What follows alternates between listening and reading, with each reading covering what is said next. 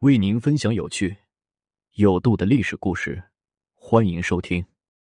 为何有人说原子弹下无冤魂？二战时期的日本女人和孩子在干什么？众所周知，在二战末期，美国为迫使日本尽快投降，动用了原子弹。几十年后，日本却将自己伪装成了一个受害者，声称平民是无罪的。而当年发动战争的主要是政客，言外之意是美国当年不应该使用原子弹屠杀日本平民，但实际上，当年死在原子弹下的没有一个是无辜的。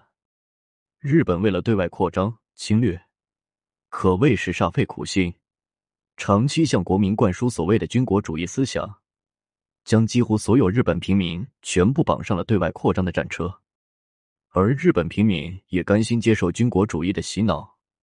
将自己变为了战争机器的一分子，就连女人和孩子也不例外。都说战争让女人走开，然而，二战时期的日本女性不仅没有走开，反而成为了军国主义的狂热支持者和拥护者。不少日本女性鼓动丈夫参军，为对外侵略充当炮灰，甚至不惜以性命相逼。其中最典型的便是井上千代子自杀事件。千代子的丈夫井上清一是个日本军官。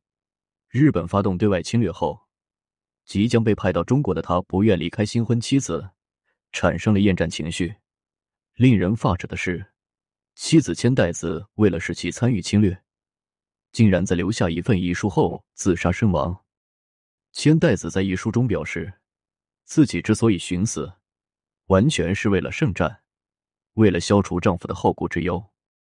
据史料记载，井上清一在看完妻子的遗书后，竟然没有流露出一点悲痛，果断加入了侵略中国的行列，并在日后成为大肆屠杀中国人民的刽子手。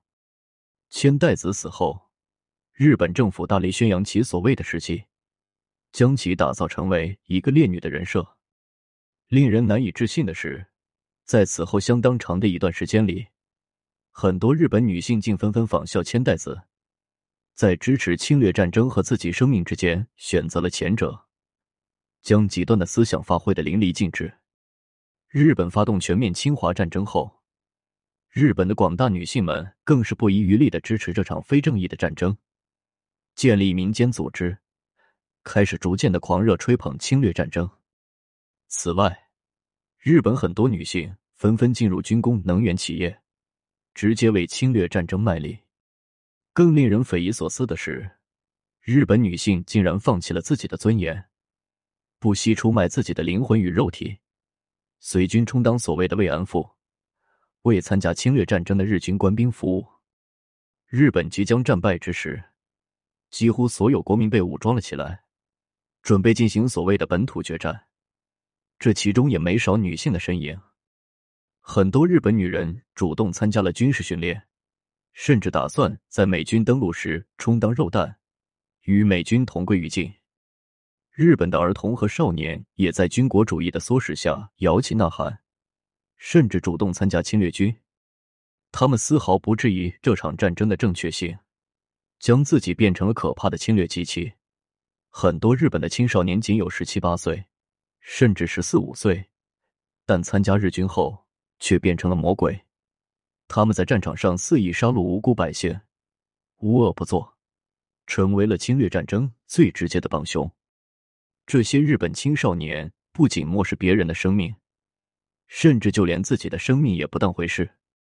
在战争末期，日本组织的所谓神风特工队当中，有很多成员是十七八岁的少年，他们对于死亡毫不在意，甚至极为兴奋。如此狂热的行为让人不寒而栗。不仅如此，就连很多的日本儿童也在军国主义思想的灌输下，也穿上了日军的军装，甚至连他们平时玩的游戏也是模拟侵略战争。甲午战争前，日本儿童当中最流行的一个游戏就是击沉定远，而定远舰是清朝北洋水师的主力舰。军国主义的长期灌输。